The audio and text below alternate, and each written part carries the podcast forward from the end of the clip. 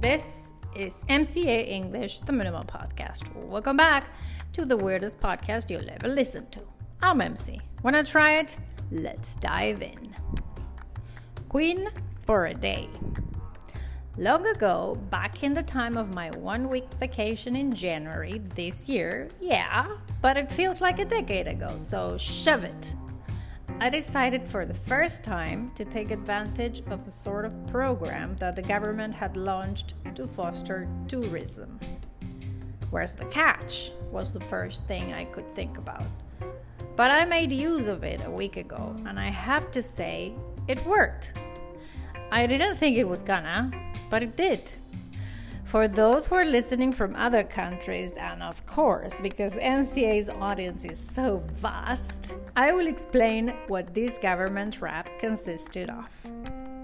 One had to pay his vacation, and the government was supposed to give you half of the amount you had spent, either in a flight ticket or a hotel or whatever, for you to use in a future trip. I don't know if I explained it correctly, but you get the gist of it.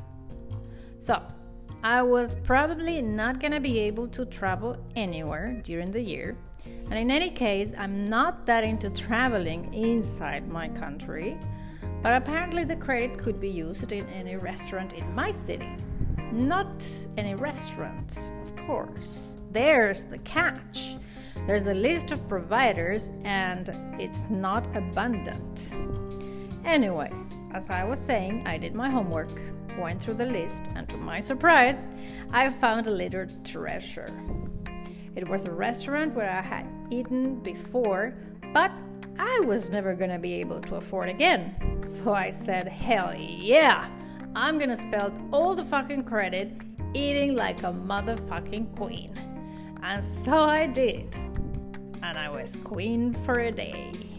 Or, shall I say, for roughly an hour and a half. Oh Lord, as I always tell you, there's a better world, but you know. I won't advertise the name of the restaurant. I'm just gonna say they are way overpriced. But I have to admit also that the quality of food was superb. The combination of taste, impeccable. The service, nah, not bad, but it could have been better for the 10% tip the waiter knew he was gonna get. And we are talking about a considerable amount of money. But let's say, other than that, no complaints. Only that portions were so fucking tiny. But it's the customary thing in a Michelin star restaurant. Unfortunately, as everything that's too good to be true, it lasted nothing. In any case, I am proud that I used the credit in the best possible way and that it was even accepted in that restaurant.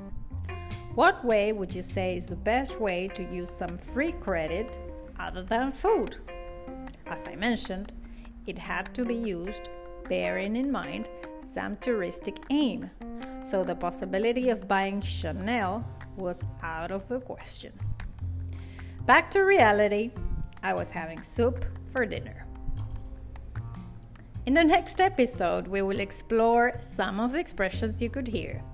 I will explain their meaning and give you examples for you to incorporate them and start taking your English to the next level. Remember, practice makes perfect. This was MCA English, the Minimum Podcast. Catch you later.